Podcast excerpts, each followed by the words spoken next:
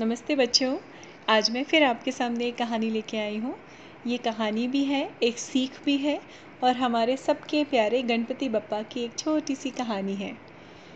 जिसमें आ, हम आ, आ, इस इस कहानी से छोटे से अंश से आपको ये झलक मिलेगी कि क्यों गणपति बप्पा को सबसे पहले पूजा जाता है क्यों उनको बुद्धि का देवता भी कहा जाता है। तो बात ये थी कि आपको पता होगा कि गणपति भगवान के एक बड़े भाई भी थे। उनका नाम क्या था? उनका नाम है कार्तिकेय। और उनके माता पिता तो आप सब जानते होंगे, शंकर जी और पार्वती जी।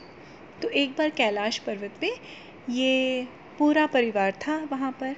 और शंकर भगवान हमेशा पार्वती जी से ये कहते थे कि तुम्हें गणेश ज़्यादा प्यारा है। तुम गणेश को इतना प्यार क्यों करती हो?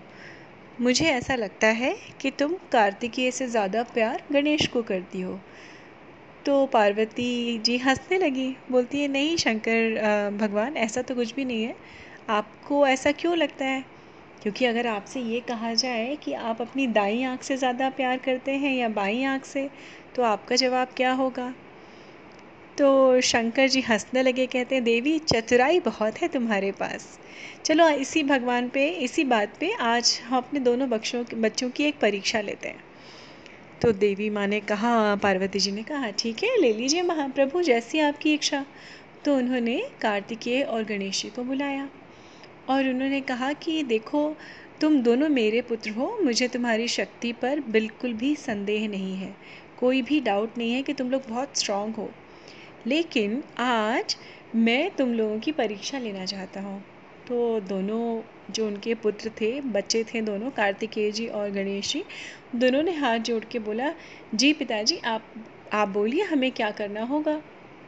तो शंकर जी ने बोला कि तुम दोनों में से जो पृथ्वी के चार चक्कर काट के सबसे पहले मेरे पास आ जाएगा, वो विजेता होगा। बहुत सिंपल है। तो दोनों ने हाथ जोड़ के बोला, जो आ गया आप जैसा कहेंगे, हम वैसा करेंगे। और गणेश जी और कार्तिकेय जी थोड़ा सा आगे आए। अब मन ही मन कार्तिकेय तो बड़े खुश हो रहे थे। उन्होंने कहा कि देखो, ये तो मेरा छोटा भाई है ना, इसका तो सवारी भी क्या है, मूषक है, चूहा। वो तो चल भी नहीं पाता है। और कार्तिक, कार्तिकेय जी की सवारी क्या थी? उनकी सवारी है मोर। मोर तो उड़ के आगे निकल जाएगा। और मूषक पे बैठे गणेश जी तो पीछे रह जाएँगे। तो कार्तिकीय बड़े खुश रहते कि आज देखना, आज मैं गणेश को हरा दूँगा। ये हमेशा हर काम में अपनी चतुराई से फ़र्स्ट आ जाता है ना? ठीक है, आज मैं इसको हरा दूँगा। और ये कहते ही कार्तिकीय जी ने मयूर को बुलाया और उस पर बैठ के वो निकल लिए। अब शंकर जी दूर से देख रहे थे। गणेश जी तो आराम से वहीं बैठ गए। काफ़ी देर हो गई। तो पार्वती जी मुस्कुरा रही थी। और शंकर जी को लग रहा था कि क्या हो गया, गणेश क्या समझे नहीं? ये मेरी बात नहीं समझे या अपनी परीक्षा को ठीक से नहीं समझे? और कार्तिकेय जी चले जा रहे थे और पीछे मोड़ के बीच बीच में देख रहे थे, कहते, अरे, ये तो मैं चार चक्कर लगा लूँगा, ये तो एक भी पूरा नहीं कर पाएगा। बहरहाल थोड़ा समय और बीत गया। शंकर जी देखते रहे देखते रहे देखते रहे। धीमे धीमे कार्तिकेय जी ने पूरी धरती के तीन चक्कर काट चुके थे वो। चौथा चक्कर भी आधा हो चुका था और गणेश जी वहीं खड़े थे। अब शंकर जी को बड़ी खलबलाहट होने लगी मन में कि ये क्या है? ये क्यों यहाँ खड़ा हुआ है? खैर, चुपचाप थोड़ी देर बाद गणेश जी आए। उन्होंने पार्वती जी के सामने हाथ जोड़े और खड़े खड़े चार चक्कर पार्वती जी के लगाए और शंकर जी को प्रणाम किया कि, भगवान, मैं तो आ गया आपके सामने। तो उन्होंने बोला, ये क्या मतलब हुआ? मैंने तुमसे पृथ्वी के चार चक्कर लगाने को कहा था। तुमने तो सिर्फ़ अपनी माँ के चार चक्कर लगा लिए। तो गणेश जी का जवाब क्या था? कितने चतुर थे? देखिए उनका जवाब क्या था। उनका जवाब था, पिताजी, मेरी माँ पृथ्वी के बराबर है। मेरी माँ पृथ्वी से भी बलशाली है। तो मेरे लिए जब आपने पृथ्वी कहा, आपके लिए पृथ्वी अलग होगी। मेरे लिए मेरी पृथ्वी, मेरी दुनिया मेरी माँ है। मैंने अपनी माँ के चार चक्कर लगा लिए, दुनिया के चार चक्कर हो गए।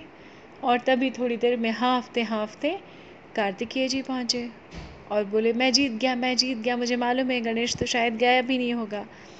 तभी शंकर जी ने बोला कि, बेटा, आज मैं तुम्हें सच में पहचान गया कि क्यों?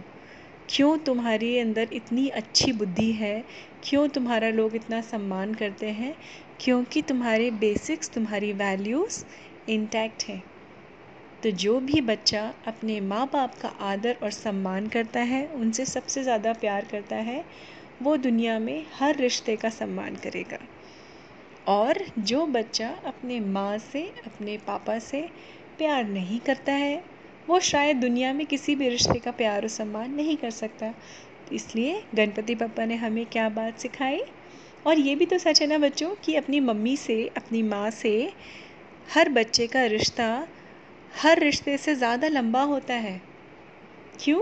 क्योंकि माँ ही तो पैदा करती है बच्चे को। तो ये बात भी किसने सिखाई हमें? गणपति पप्पा ने। तो अच्छी लगी आपको ये बात, इसलिए उनको प्रथम पूजनीय कहा गया है, विघ्नहर्ता कहा गया है। उनकी और भी बहुत सारी कहानियाँ हैं, जो मैं आपको धीमे धीमे सुनाती रहूँगी। अच्छी लगी आप सबको? इसको ज़रूर सुनिएगा। नमस्ते बच्चों।